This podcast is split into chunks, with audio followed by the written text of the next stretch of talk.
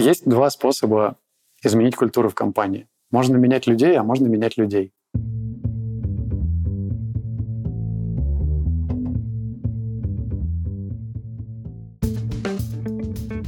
Привет!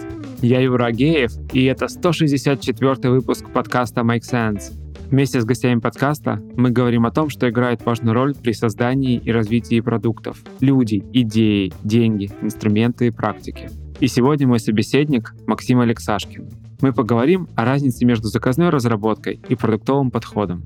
Обсудим, какими качествами должен обладать человек, который хочет запустить процесс изменений внутри компании. И подробно остановимся на том, как развивать одно из них — ownership. И еще поговорим о модели реализации изменений и культурных преградах, которые могут встать на пути. Подкаст выходит при поддержке конференции по менеджменту продуктов Product Sense и сервиса Product Sense Academy. Максим, привет. Юр, привет. Расскажи немного про себя, пожалуйста. Я с э, мая этого года работаю директором по продукту в самокате. Присоединился к команде самоката после того, как в течение пяти лет работал в команде Департамента информационных технологий правительства Москвы. Сначала на позиции продукта, потом на позиции, кажется, начальника управления, потом стал заместителем руководителя департамента и собирал большую команду, которая делает сейчас МОСРУ и несколько еще других менее известных публике проектов. Так, давай начнем вот с чего. Различия. Какие ты заметил? Вот прошло несколько месяцев, да, ты пришел в компанию. Ну, самокат очень быстро растет, насколько я слышал. Вот. И МОСРУ — это уже ближе к какой-то такой структуре, которая уже развита, которая продолжает скорее вглубь развиваться. Какие основные различия заметил за несколько месяцев? Может быть, в людях, может быть, в подходах? С одной стороны, мне хочется сказать, что различий очень много, и хочется сказать, что эти различия в первую очередь культурные, но на самом деле, чем дольше я работаю в самокате, и чем дольше я наблюдаю за тем, как происходит мой анбординг, как я начинаю понимать, что происходит в компании и в команде в целом, я понимаю, что различий на самом деле гораздо меньше, чем может показаться на первый взгляд. Когда я пришел пять лет назад в команду ДИТа, ДИТ был вот просто тем, что вам представляет себе в голове, когда вы слышите словосочетание Департамент информационных технологий. И пять лет назад в ДИТе затеяли большую и сложную трансформацию, которая привела к тому, что департамент перестроился в организацию, построенную по продуктовой сервисной модели. Были продукты от команды, которые создают какую-то ощутимую ценность для внутренних или внешних клиентов, и сервисы, которые помогают эти продукты либо запускать, либо поддерживать в работе. И важным атрибутом этой продуктовой сервисной модели была идея, связанная с тем, что а давайте мы будем прям создавать продукты, и давайте попробуем внедрить продуктовый подход и начать делать продукты, а не информационные системы. И при этом я не могу сказать, что в тот момент, когда я начинал работать в команде Дита, снаружи, то есть за пределами самого Дита, был какой-то большой запрос на то, чтобы это было именно так. И по-прежнему все наши внутренние заказчики, они ждали, что мы будем быстро и качественно делать информационные системы. А мы, в общем-то, могли это делать, но мы понимали, что если мы дальше будем идти по такой же модели, а эта модель на самом деле называлась заказная разработка, то вряд ли получится в полном объеме использовать и человеческий капитал, который тогда был в команде, и по-настоящему совершать какие-то значимые изменения с помощью цифровых технологий. Поэтому очень долго и упорно в течение вот пяти лет я в тех продуктах, в тех проектах, которыми я занимался, мы с командой старались как можно дальше отходить от концепции заказной разработки. Так, давай тут немного остановимся. Продуктовая разработка, заказная разработка, еще проектный там подход. А давай здесь, наверное, проведем, ну не проведем, а договоримся о понятиях, что ты имеешь в виду, собственно, когда говоришь, да, продуктово-сервисная модель, проектная, там, заказная. Давай, продуктово-сервисная модель. Тут, наверное, все просто. Это представь себе матричную структуру организации, в которой есть продукты и сервисы. Продукты — это про ценности, сервисы — это про инфраструктуру, и при этом чем больше разных продуктов сервис охватывает, тем эффективнее эта модель. Грубо говоря, здорово, когда есть один большой надежный ЦОД с качественно организованным электропитанием, информационной безопасностью, на котором хочется все на свете. Вот это продуктово-сервисная модель.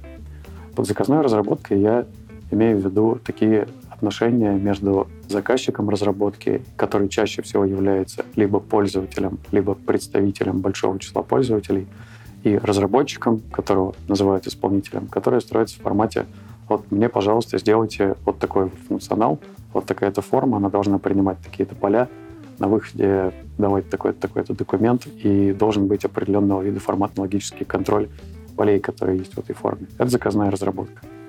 И в заказной разработке предполагается, что стадия исследования уже проведена силами заказчика до того, как задача передается в разработку инженерной команды. Задача которой заключается в том, чтобы просто построить информационную систему. Продуктовая разработка отличается от этого всего тем, что люди, которые будут пользоваться продуктом, техническим решением информационной системы и команды, которая будет его строить, а иногда даже команды, которая будет его эксплуатировать, работают вместе. И есть три ключевые стадии — design, build и run, на которой по-разному могут распределяться лидерские роли между людьми, которые входят в большую команду продукта, но важно, что они работают вместе и слышат друг друга. Угу. Окей. А, смотри, тут такой момент получается, что ну, ты этот путь прошел вместе с командой, вместе с департаментом от модели заказной разработки, пускай внутренней, да, до продуктового сервисного подхода. Я думаю, у нас есть ребята, которые слушают подкаст, в том числе, которые могли узнать в описаниях, которые ты сейчас дал, что ну, продуктовая, условно, компания, в которой они могут работать, на самом деле не совсем продуктовая а такая вот какая-то заказная. Ну или нет. Или, может быть, какие-то признаки отдельные, которые можно увидеть у себя. Например, там прибегает собственник компании и говорит, давайте делать. То есть тем самым скипая фазу, пропуская фазу исследования. И здесь интересно было бы поговорить о том, а, какие вызовы были на этом пути во время перехода от заказной разработки к продуктовой и, соответственно, давай попробуем в этом поговорить. С чего вообще начинали? На что смотрели, на что ориентировались? Ты знаешь, я думаю, что переход и культурный, и организационный внутри компании от какой-то формы разработки технических решений, которые компания использует, либо сама либо продает другим клиентам, к тому, что она начинает заниматься продуктом, он на самом деле начинается с того, что в организации, в компании появляется продукт, у которого есть какой-то набор черт или даже, может быть, какая-то ментальность. И он является носителем какой-то культуры, и этот человек начинает вот этим вот подходом, своими идеями заражать в хорошем смысле всех вокруг. Подожди, подожди, то есть ты говоришь о том, что даже вот если продукт появляется в культуре заказной разработки, да? Да, я абсолютно, я не вижу в этом, честно говоря, никакого противоречия, и мне кажется, это вполне нормально и жизнеспособно. Возможно, со временем даже станет обязательно, что компании, которые сейчас занимаются заказной разработкой, они станут в гораздо большей степени применять для своей работы продуктовый подход, потому что, конечно же, можно продавать на рынке часы по модели Time and Material, но я думаю, что все сложнее и сложнее становится нанимать людей в команды, которые продаются по time and material. И это, кстати, был один из вызовов больших, который у нас был в, э, в DT, потому что у нас же не было своих разработчиков. У нас все решения, которые мы создавали, они создавались силами подрядчиков. И поэтому у нас была очень большая и сложная задача, как сделать так, чтобы команда, которая находится в подрядчике, была максимально вовлечена в то, что мы делаем по сути. И мы делали это и через культуру, и через ритуалы, и через процессы, через коммуникацию. Я думаю, что начинается все с продукта. И этому продукту, который появляется внутри организации, в которой пока что продуктового подхода и понимания ценности этого продуктового подхода нет, ему, конечно же, предстоит пройти путь героя. Он обязательно сначала найдет себе некоторое количество соратников. Они даже вместе добьются каких-то успехов. И, может быть, они проведут презентацию, защитят концепцию, расскажут о том, что отныне и впредь у нас будет продуктовый подход. Потом они, я сейчас вот рассказываю про путь героя, я прям я вспоминаю, как мы с командой его проходили. Потом вы с этим продуктовым подходом в руках, и будучи уверенными в том, что вы полностью всех очаровали и со всеми договорились о том, что жизнь теперь устроена так, вы беретесь за какую-то работу, и вас потом ожидает какой-то невероятнейший провал и вы оказываетесь, как это всегда бывает на пути героя, в яме. В яме и ментальной, и содержательной. И потом начинаете оттуда как-то как выбираться. Но если следовать буквально пути героя, то в этой яме вы должны встретить какого-то волшебника, который поможет вам из нее выбраться, дав вам какой-то волшебный меч, и вы с ним потом пойдете дальше побеждать всех драконов.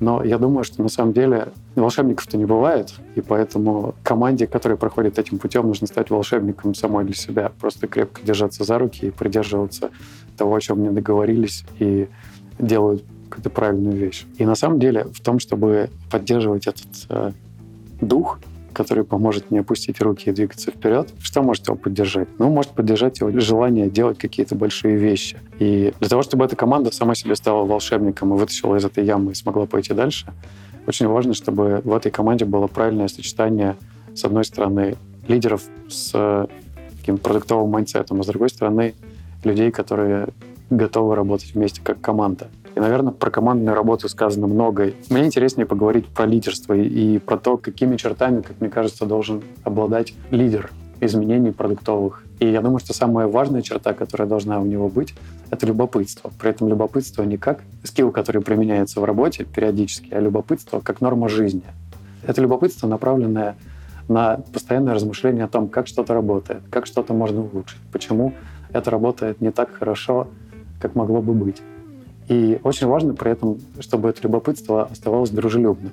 Вот сегодня мне в 8.15 утра позвонили из банка с сообщением о том, что они, когда выдавали карточку, как-то не так записали паспортные данные, и они просят куда-то их там прислать. 8.15 утра.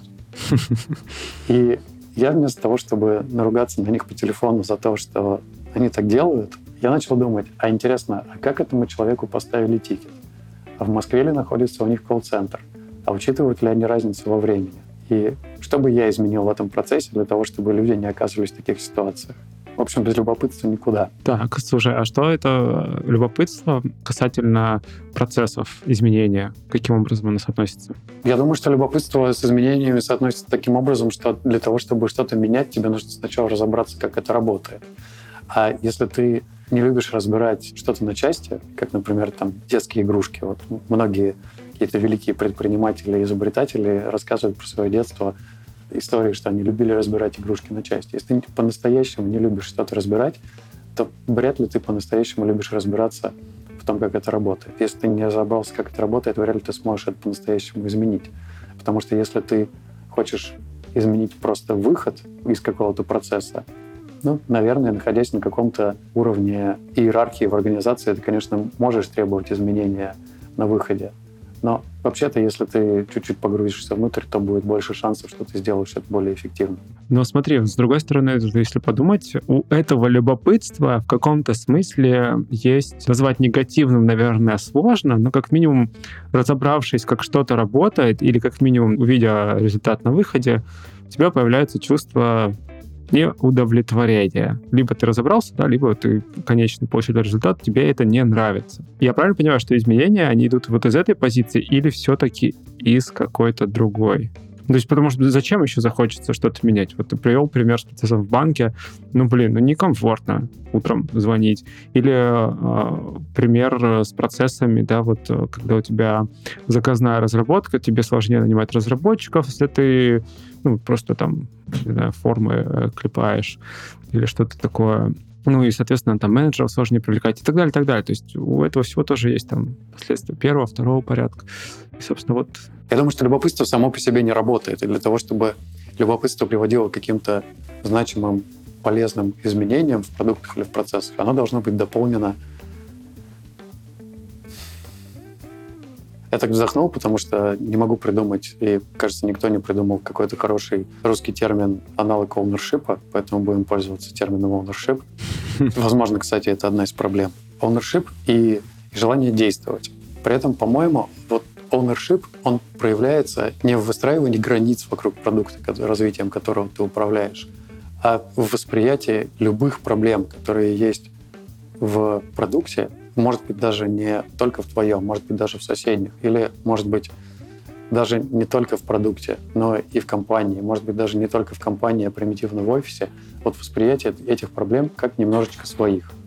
И здесь, с одной стороны, конечно же, есть очень легкая возможность расфокуса, с другой стороны, есть какая-то культура такая офисная, когда человек идет по офису и видит, что рядом с мусорным ведром лежит, лежит бумага, которую кто-то вот выкидывал и промахнулся.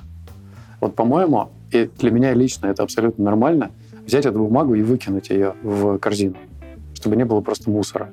Потому что даже если я этим офисом не владею, офисом, в котором я сейчас нахожусь, но у меня вот есть какой-то глобальный оунерский подход, глобальное оунерское отношение к тому, что происходит. Я не могу пройти мимо мусора. Точно так же, мне кажется, хороший продукт должен уметь не проходить мимо мусора в том продукте, который он делает. Опять же, все понятно про фокус. Фокус — это образ действия. Ownership — это настрой. Так, да. Про ownership поговорили. Еще одна вещь, про которую я сказал, это... это... Слушай, подожди, подожди, давай про ownership тогда все-таки немного остановимся, да, то есть это вопрос э, того, что, ну, ты упомянул про принимать условно проблему на свой счет, да, и то, что русского перевода действительно нет, но в каком-то смысле человек чувствует себя совладельцем чего-то, ну, или соучастником. Ну, то есть вот, вот что-то типа того, да, если приближаться на русский язык. Вопрос в том, что ну, есть э, примеры того, когда такую культуру пытаются построить в компании.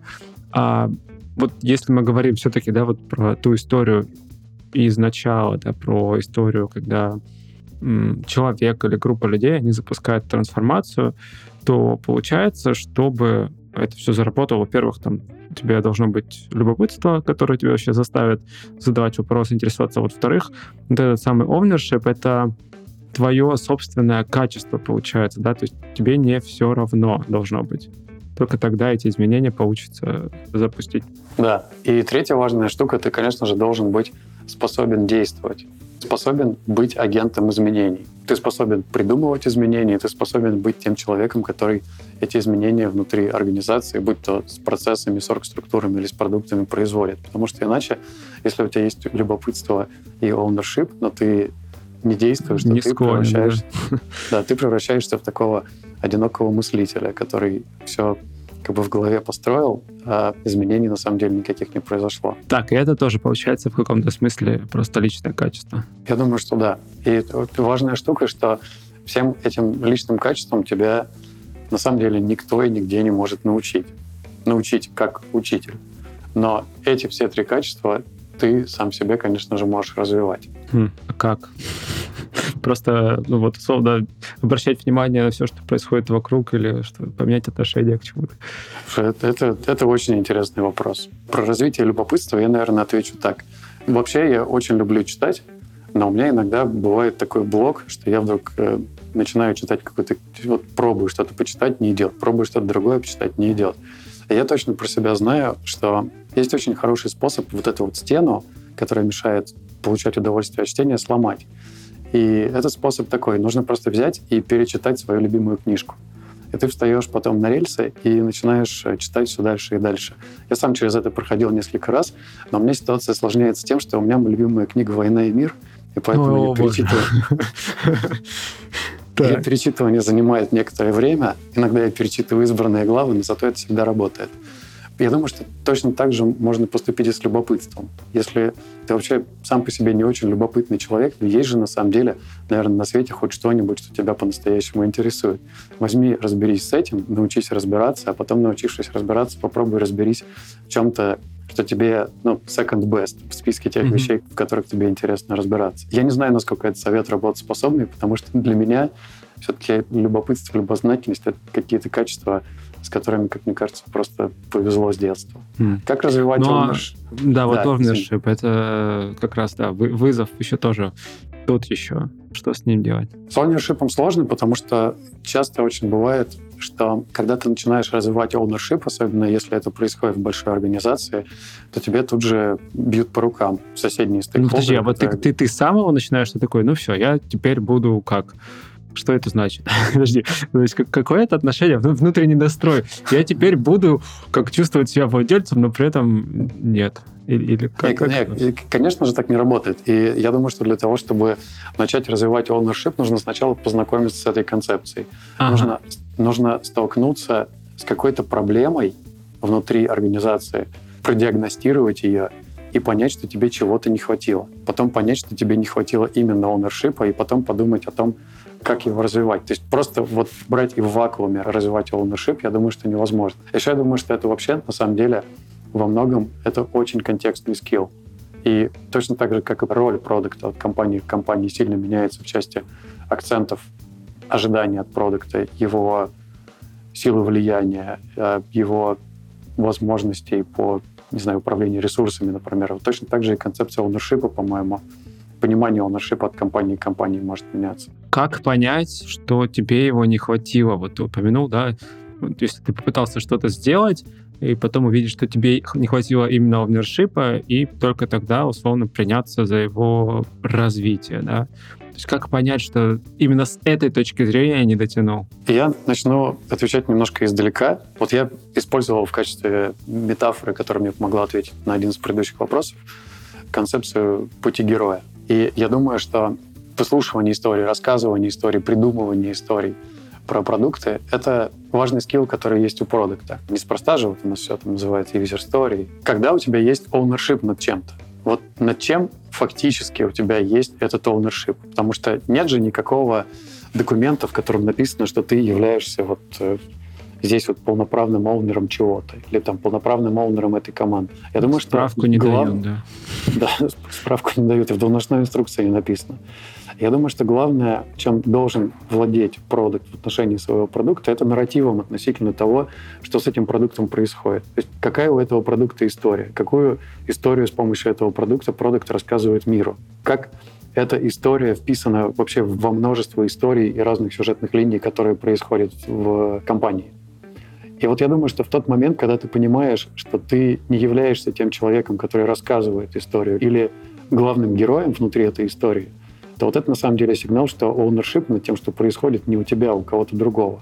Я думаю, что вот ощущение отсутствия лидерской позиции, ощущение того, что тебя кто-то другой ведет по какому-то пути, с которым ты не очень-то и согласен. Вот это сигнал того, что тебе не хватает ownership над тем, что происходит, и нужно его прокачать. Но не всем же быть лидерами, во-первых, наверное. Слушай, ой, ой, э, очень здорово, что мы затронули эту тему, потому что я помню, когда-то, очень много лет назад, когда я думал, куда мне пойти учиться, и я выбирал какой-нибудь западноевропейский вуз и хотел пойти на магистрскую программу, я столкнулся с тем, что там было очень много программ по развитию лидерства. Я тогда задался таким же вопросом. Я думаю, господи, а зачем вообще на свете нужно такое количество лидеров? Ну, достаточно, что он там один, ну, не знаю, два, ну, может быть, пять внутри организации по функциям. И я тогда был уверен полностью, что все эти программы по развитию лидерства — это какая-то невероятная ерунда, и инфо-цыганство. Но тогда не было такого слова, я как-то по-другому для себя это называл. И, наверное, не так много лет назад я очень сильно изменил свое отношение к этому. Я думаю, что это окей, когда лидеров много. Я думаю, что их должно быть много. И я думаю, что если в команде есть несколько лидеров, и эти люди могут в разные моменты времени, имея про это какие-то проговоренные контракты или делая это просто на очень хорошо отточенном взаимопонимании, передавать друг другу эстафетную палочку лидерства в зависимости от того, кто сейчас находится в каком ресурсном состоянии, или в зависимости от того, на какой стадии сейчас находится развитие проекта или продукт. Это супер круто. И при этом нет же какой-то, знаешь, такой планки, начиная с которой тебе говорят, все, ты лидер. Значок ГТО такой, 15 да. подтягиваний, и так далее. Теперь ты лидер, давай. Нет, слушай, я другое имел в виду, наверное, неправильно сформулировал, но вот если мы говорим, я, я согласен тоже с идеей, что должно быть даже несколько лидеров, там, плюс бывает еще даже функциональное разделение, да, там вот продуктовый, там технологический, маркетинг, продажи. Но вот если посмотреть на аналогию, которую ты привел, то здесь тогда тот момент, когда ты теряешь, условно, это, там, роль главного героя, отсылка к фильму с Райаном Рейнольдсом недавнего, вот, то что, тогда твой ownership исчезает. Я вот просто с этим ну, не до конца согласен, потому что ownership может быть и без этого, наверное, или нет? Я думаю, что когда ты понимаешь, что ты находишься внутри чьей-то чужой истории, то это значит, что у тебя нет ownership над этой историей. И тебе может быть с этим абсолютно норм, может тебе может быть с этим всегда норм. Или ты можешь захотеть что-то с этим сделать. Но важно этот момент поймать. А если ты в чужой истории, ну, это, ну вот есть история про Vision, да, про что-то еще вот, на уровне компании, допустим. Вот получается, что если есть э, Vision на уровне компании, история, вот история про продукт на уровне компании, и фактически, ну, ее овнит, ну, не знаю, фаундер или кто там, совет директоров Супер. или что такое. Я тебя понял. Здорово. И на самом деле этот вопрос — это очень хороший мост для того, чтобы перейти к разговору про самокат от э, разговора там, про какой-то мой абстрактный опыт и про работу в дете. Смотри, я когда познакомился с Родионом и со Славой, это основатели самоката, они мне рассказали про свое видение того, как самокат будет развиваться, какая у него миссия и вообще зачем все это. И у Родиона, и у Славы та история, которую они рассказывают про самокат, они немножко различаются. Да. Если Слава рассказывает про то время, которое мы экономим людям, и вот мы доставляем много миллионов заказов в месяц домой на работу, куда там еще заказывают наши клиенты у нас, и мы экономим им благодаря этому огромное количество человека часов которые они могут потратить на время с собой, на время с семьей, на какие-то более интересные занятия, чем походы в магазин. Родион, рассказывая про самокат, конечно же, поддерживает эту историю, но он дополняет еще ее идеей о том, что вообще-то самокат — это не просто доставка товаров для дома. Самокат — это на самом деле новый слой городской инфраструктуры.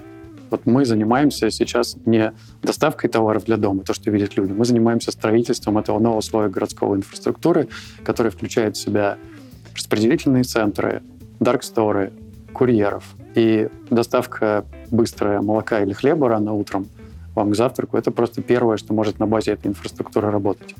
И когда я с Родионом и со Славой поговорил про самокат и все это услышал, мне стало все это очень близко и понятно, потому что на самом деле незадолго до того, как э, я закончил работу в МОСРУ, мы сформулировали тоже важную часть концепции развития МОСРУ про то, что мы помогаем людям экономить время. Мы посчитали, что есть какая-то определенная доля времени, которую люди вынужденно теряют на то, чтобы заниматься решением разных вопросов, связанных с проживанием в городе. Ну, там банально всякие водосчетчики, электросчетчики.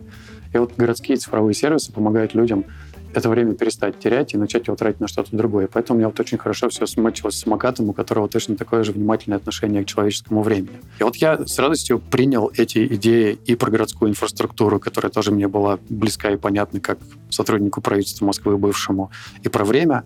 Но мне было очень важно, чтобы у меня появился какой-то свой нарратив, какое-то свое понимание того, что такое самокат, почему это важно и почему я в нем работаю. И мне этот нарратив нужен был для того, чтобы самому себе очень четко объяснять, что я делаю в самокате и почему я именно здесь, а не в каком-то другом месте. А еще он мне нужен был банально для того, чтобы на интервью людям, которые приходят э, к нам пичить самокат и рассказывать, почему это клевое место работы и почему мы все с огромным удовольствием работаем именно здесь. И поэтому у меня появился свой нарратив.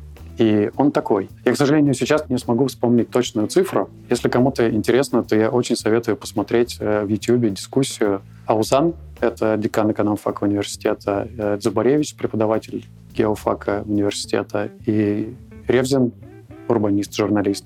Они на канале «Не Познер» рассуждают о том, что сейчас происходит с э, России с точки зрения экономической географии. И, по-моему, вот Таузан там приводит цифру про количество людей, которые живут за порогом бедности или где-то рядом с ним. И я не помню, где это я прочитал или услышал, но мне очень нравится эта мысль, что противоположность бедности — это не несметные богатства, потому что у денег, как известно, есть убывающая предельная полезность.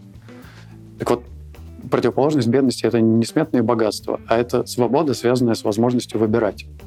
У бедных людей очень часто возможности выбирать нет. У них есть одна какая-то одежда, одно место, где они живут, одна какая-то еда, которую они регулярно едят. И с этим есть проблема. Потому что когда у людей нет возможности выбирать, то у них не прокачивается скилл совершения выбора. И если у тебя нет прокачанного скилла совершения выбора даже в таких небольших вещах, как решение повседневных бытовых вопросов, то есть вероятность того, что в своей жизни ты можешь сделать несколько каких-то неправильных выборов. И я думаю, что с этим нужно что-то делать. И я думаю, что самокат — это такая компания, которая может дать людям возможность выбирать. Пусть даже в таких вещах, как что заказать на завтрак или на обед, но я думаю, что вода камень точит. Это вот мой собственный нарратив. Это то, что я рассказываю себе про мою работу в самокате. Это то, что я рассказываю людям, когда я им рассказываю, почему я в самокате, а не где-то еще. И вот возвращаясь к твоему вопросу про то, что ведь ownership есть только у фаундеров и ни у кого больше, вот мой пример того, что это не так. Я допускаю Всегда вполне интересно. себе, я допускаю вполне себе, что у ребят внутри продуктовой команды, у инженеров, у них есть какая-то своя история, которую они рассказывают себе, которая дает им вот это чувство ownership. И при этом, знаешь, это такое хорошее чувство ownership, оно такое, что оно не мешает другим ownership. Что интересно, и оно, по идее, тогда не противоречит той истории, которая, ну, запустила продукт, компанию, и тогда как раз логичным звучит и третья компания, действительно, да, то есть если у тебя есть любопытство, если у тебя есть собственный нарратив, та история, в которую ты веришь, по сути, да, получается. И чтобы подтвердить сам статус овнершипа, тебе нельзя не действовать. Иначе какой же ты там действительно главный герой в этой истории? Да, все так. Блин, это очень здорово. А давай вернемся к идее пути героя. Это, если я правильно узнал его, это путь героя, который был описан в «Герой из тысячи лиц» книге или нет? Да, Окей, а, хорошо, смотри, мы вот прям очень детально, на самом деле очень рад, что мы детально поговорили про ownership, поговорили про качество людей, да, которые затевают эти самые изменения. Может быть, сейчас как раз пробежаться снова по вот этим основным этапам, потому что когда мы говорили в начале про них, оно звучало как сказка, действительно, да. Сейчас мы чуть более так огранили персонажа, и, может быть, заземлить это на какой-то пример, может быть, на примере департамента да, информационных технологий. Давай я попробую это сделать. Я буду использовать в качестве базы для ответа на твой вопрос про то, как производить продуктовые изменения в компаниях с сложной структурой и с непродуктовой культурой, я буду использовать в качестве базы одну из концепций управления изменениями. Есть концепция изменений из шести шагов, из семи шагов, из восьми шагов. Я буду, наверное, ориентироваться на ту, которая из восьми шагов, но, может быть, мы некоторые проскочим. Окей. Okay. Я постараюсь э, эти шаги иллюстрировать какими-то личными примерами и какими-то лучшими и худшими практиками. Очень часто эта модель проведения изменений начинается с первого шага. Он называется Create a Sense of Urgency. Вы должны создать внутри организации такое ощущение, что вот нам нужно срочно что-то делать. Иначе, если мы не произведем это изменение, то, то все будет плохо. И я очень хорошо помню, как на заре моей менеджерской карьеры, когда я хотел произвести какое-то изменение внутри команды или внутри продукта. И у меня не получалось это сделать, не получалось согласовать это изменение с какими-то более сильными стейкхолдерами внутри компании. Я выбирал такую тактику. Я замирал, я ждал, когда все станет очень-очень плохо, потом приходил и говорил, слушайте, вот как бы есть тут идея, давайте, может быть, попробуем. И это работало до поры до времени. Но этой методикой можно пользоваться до тех пор, пока вы занимаете такую позицию, на которой вот это вот выжидание и бездействие, по сути, не приведет к тому, что у компании начнутся какие-то потери. То есть это не лидерская позиция? Ну, как не лидерская? Ладно, не, не ну, руководящая, давай, я понял. Ну, ну, если смотреть на лидерство как умению э, добиваться того, чтобы люди делали то, чего хочешь ты, то она в некоторой степени лидерская, потому что, ну, в конечном итоге люди делают то, чего хочешь ты, но просто момент может быть упущен. А я думаю, что может быть упущен момент или какой-то другой контекст. Mm-hmm. Я думаю, что очень важно действовать в соотнесении с контекстом. Не всегда, на самом деле, будет легко создать это ощущение срочности и необходимости внедрения изменений сейчас. И здесь, наверное, важно понимать, что иногда, когда мы говорим про изменения, мы имеем дело с решениями проблем. Иногда, когда мы говорим про изменения, мы имеем дело с использованием возможностей.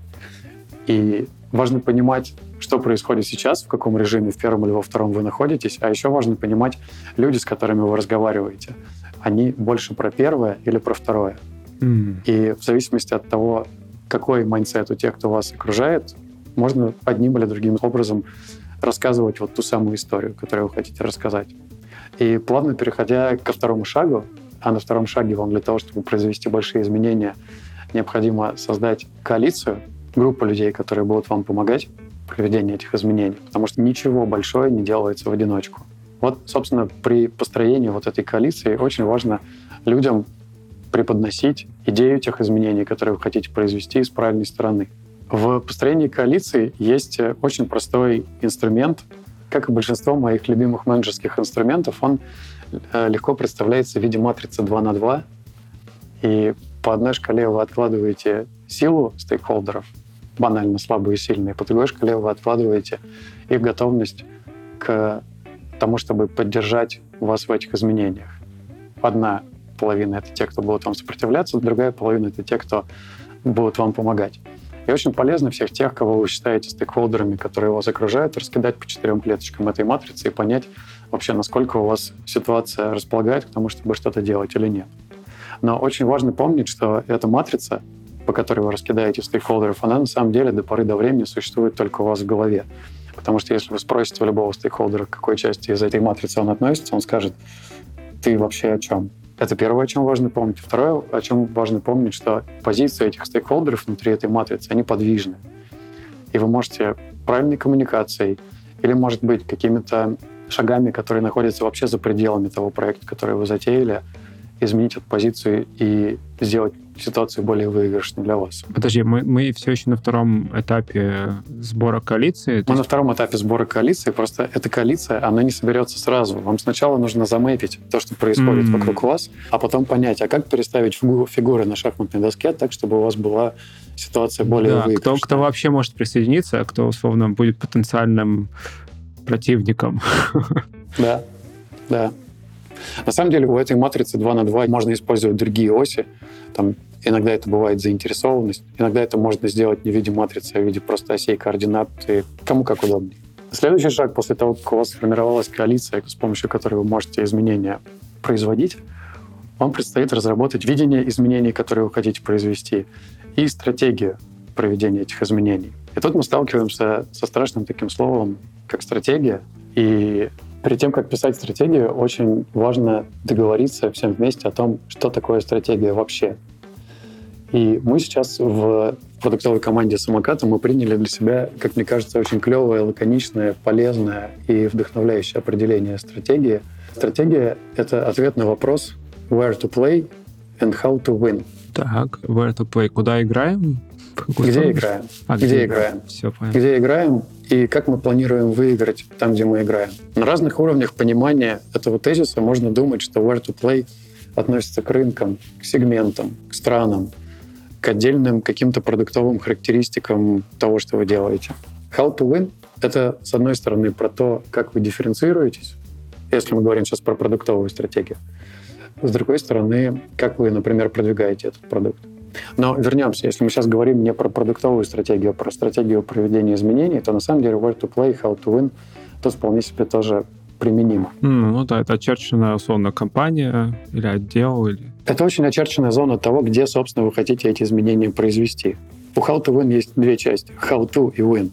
How to — это что вы собираетесь делать, а под win очень важно понимать, что вы считаете сами для себя определением успеха. Иначе можно играть, играть и ну, да. не заметить, что уже победила, можно переходить к следующему. Мяч уже давно за пределами поля, игра продолжается.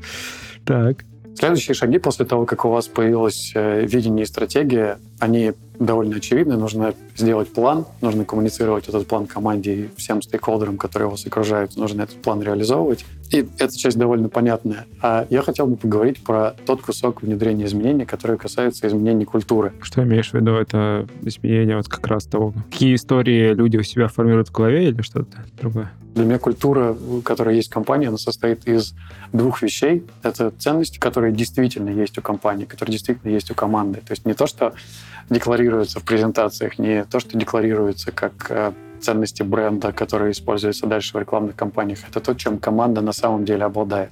Грубо говоря, если мы возьмем всех лидеров компании, попросим их указать три своих ценности, потом все это агрегируем, построим из этого облака тегов, вот мы таким образом сможем увидеть, какая культура у компании есть на самом деле, какие ценности есть. И второе — это какие-то простые правила про то, как в компании принято делать дела. Например, принято ли делать все вовремя? Или можно опоздать? Принято ли пинговать или принято ну, на тему статуса? Или принято скорее самому рассказывать другим людям статусы? Наверное, десяток есть каких-то вопросов, которые можно задать про то, как, как у вас в компании принято работать, и из этого станет вполне себе понятна культура. И я думаю, что вот эти вот культурные штуки, они прописаны в головах людей гораздо сильнее и глубже, чем какие-то формальные регламенты и бизнес-процессы. Если вдруг изменения, которые вы пытаетесь провести, противоречат той культуре, которая сейчас в компании существует, то у вас проблема в хорошем смысле слова. Есть два способа изменить культуру в компании. Можно менять людей, а можно менять людей. Да, первая, часть, первая часть про то, что можно просто людей заменять и нанимать других.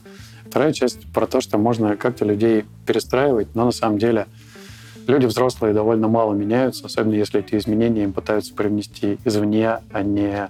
А у них нет какого-то собственного внутреннего драйвера этих изменений. Тем не менее, вы сразу поймете, есть ли какой-то культурный барьер у тех изменений, которые вы пытаетесь произвести. Вы будете ехать э, за рулем машины на полной скорости, вы будете думать, что все хорошо, а потом вы внезапно врежетесь в какую-то невидимую стену. Попробуете ее объехать, у вас не получится, а потом окажется, что это не невидимая стена, а вы как будто бы находитесь в стеклянном шаре, из которого вы не знаете, как выйти. Ну а что люди вокруг? Они просто не понимают, не принимают э, вот те самые, да, какие-то изменения, которые ты хочешь принести? Они могут не принимать изменения в принципе как явление. Они могут не принимать изменения какие-то конкретные, потому что они могут противоречить их каким-то внутренним установкам. Mm. И, ну или интересом, наверное, еще каким-то более... Бытовым. Интерес — это следующий уровень. Просто а. про интерес. Интерес — это какая-то штука, про которую человек может подумать. Например, человек может подумать, что какое-то изменение приведет к тому, что снизится его роль в организации, упадет его значимость или там попадет под угрозу его рабочее место. Люди могут такими вещами думать. А если у человека есть какие-то установки, в которые вот он свято верит, и если упереться в них, то тут беда. Ну, наверное, самый простой пример установок, который бывает у людей, это одна установка про то, что все люди скорее склонны развиваться и двигаться вперед, а вторая установка про то, что все люди скорее склонны оставаться mm. на, на месте или катиться mm. вниз. Или другой пример установки. Вообще кажется, что это довольно важный вопрос, на который взрослые люди должны себе отвечать. Мир вокруг меня, он скорее дружелюбный по отношению ко мне или скорее враждебный? И вот одну и вторую установку ее очень сложно изменить. Мы как-то очень сильно ушли от организационной культуры в какие-то философские разговоры. Да, давай возвращаться к вопросу изменения культуры. Вот, да, ты начал с того, что ну, если вы начнете пытаться что-то изменить, особенно связанное с культурой, то будет невидимая стена. Что дальше? Я думаю, что не существует универсального рецепта, как проводить изменения, которые упираются в культурные ограничения. И не существует универсального рецепта, как менять культуру, кроме как либо менять людей, либо менять людей. Но он довольно абстрактный и неприкладной, непонятно, что с этим делать.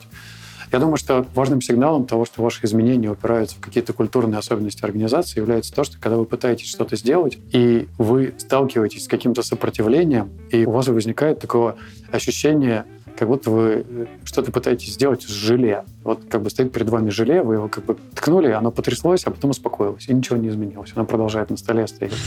Или вы пытаетесь что-то сделать, и вам говорят, ну, у нас так не принято. Ну, мы так не делаем. И нет ответа, почему.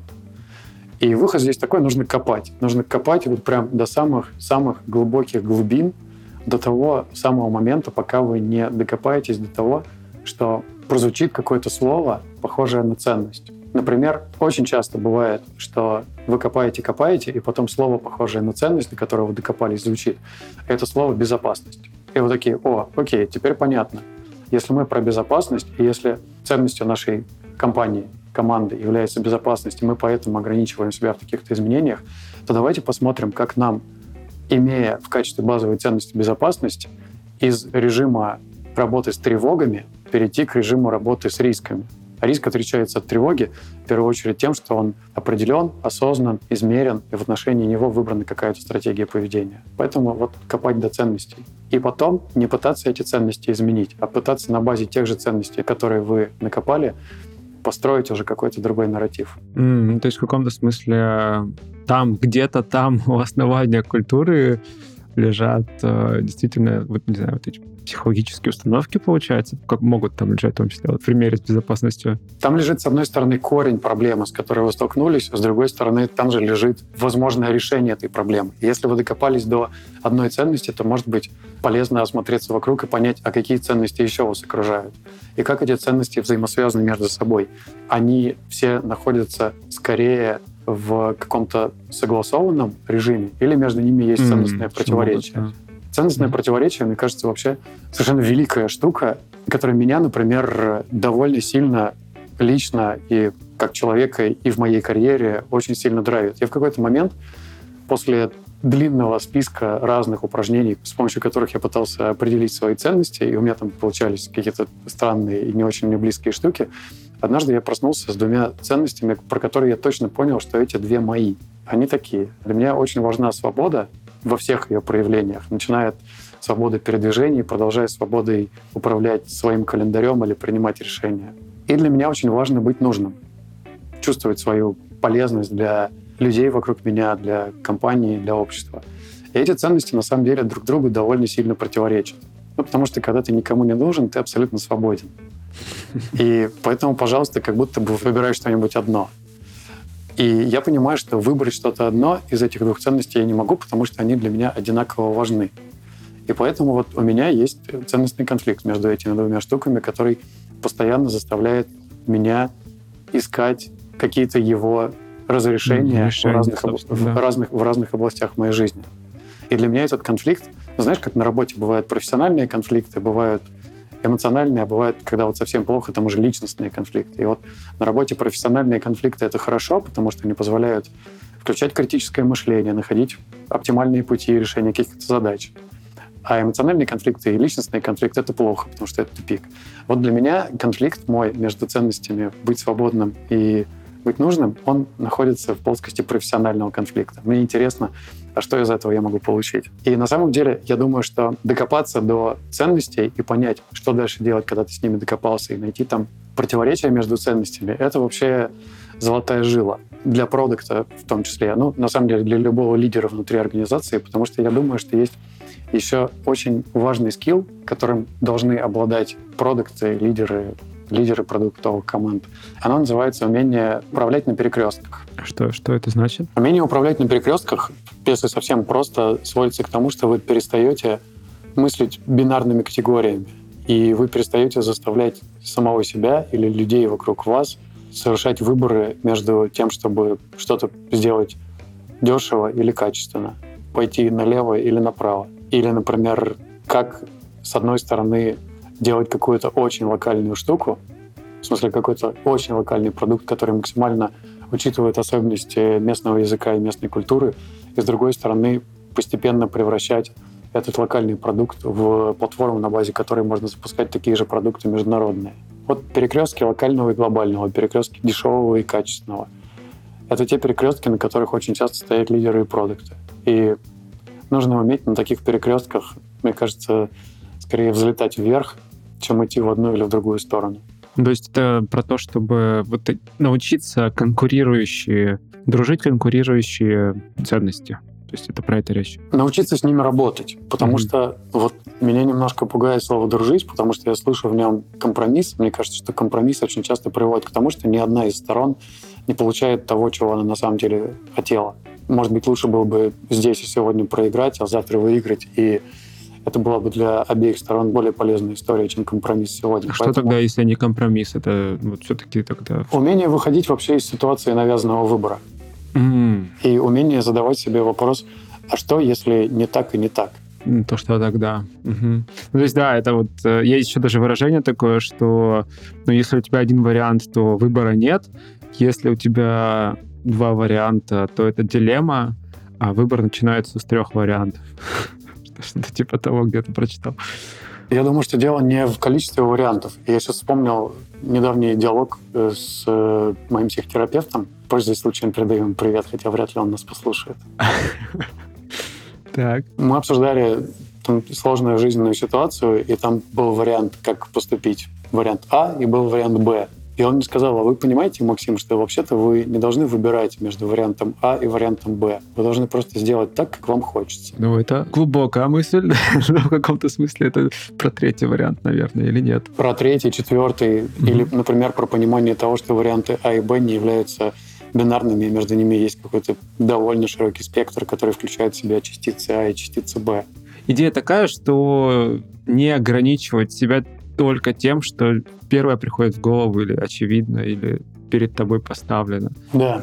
Мне хочется рассказать здесь еще одну историю, которая тоже про это, про то, как видеть другие возможности. Мне важно рассказать эту историю, и потому что она полезна, еще и потому что это какая-то довольно значимая часть моей жизни. Я несколько лет назад начал работать в Совете благотворительного фонда «Шалаш». Благотворительный фонд «Шалаш» начал как фонд, который помогал детям адаптироваться в приемных семьях, и помогал им развивать навыки социализации, потому что очень часто дети, попадая в приемные семьи, оказывались там совершенно не умеющими выстраивать отношения. со взрослыми людьми, а так уж особенно. И сейчас фонд развился и занимается не только детьми, которые работают в приемных семьях, а в широком смысле теми детьми, которых принято называть трудными детьми. И у нас есть про это важный тезис, что это не трудные дети, а это дети, которым трудно. И для меня это важная часть истории, потому что я, на самом деле, сам, как мне кажется, в свое время был таким трудным ребенком, с которым было сложно справляться и родителям, и учителям. И вот у Шалаша есть э, серия занятий, через которые дети научаются понимать, что такое эмоции, как с ними работать, научаются называть эти эмоции и проявлять их, но проявлять их каким-то безопасным образом.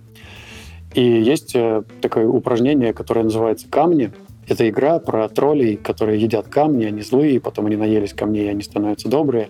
И там есть такая игровая механика. Нужно взять камень, и ты на одной стороне этого камня, это прям настоящие там большие такие плоские камни, ты пишешь слово какое-то, какое-то ругательное слово, которое ты часто, например, используешь в своей жизни. И потом игра продолжается, и ты этот камень передаешь своему соседу, и сосед должен посмотреть на это слово и попробовать понять, что это значит, и предложить тебе другую формулировку. Хм. У нас был пробный прогон этой игры с ребятами, которые тоже входят в совет шалаша. И я на камне написал слово «тупой». Так. И потом, через некоторое время, мне мой сосед вернул этот камень, на котором с другой стороны было написано «попробуй по-другому». И я рассказал эту историю, потому что, по-моему, «попробуй по-другому» — это тоже в некотором смысле ответ на вопрос, как быть менеджером, который стоит на перекрестке. Мне кажется, это такой, в каком-то смысле, глубокий ответ на тему, как быть изменениями. Тема нашего выпуска. Просто попробуй по-другому. Мне кажется, здорово. Максим, мне кажется, очень продуктивно поговорили. Спасибо большое, что поделился своими личными историями. Это очень ценно. Мне было очень интересно. Спасибо. Юр, спасибо большое, что пригласили. Было очень интересно. Здорово. До встречи. Пока-пока. Итак, в этом выпуске подкаста Make Sense вместе с Максимом Алексашкиным мы поговорили о разнице между заказной разработкой и продуктовым подходом. Обсудили, какими качествами должен обладать человек, который хочет запустить процесс изменений внутри компании. И подробно остановились на том, как развивать одно из них — ownership. Поговорили о моделях реализации изменений и культурных преградах, которые могут стать на пути. Если вам понравился выпуск и вы считаете информацию, которая прозвучала полезной, пожалуйста, поделитесь ссылкой на выпуск со своими друзьями, коллегами, знакомыми — Оставляйте комментарии и ставьте лайки в сервисах, где слушаете подкаст. Это поможет большему количеству людей узнать о том, что он существует. Это был 164 выпуск подкаста Make Sense и его ведущий Юра Агеев. Спасибо, что были с нами. До следующего выпуска. Пока.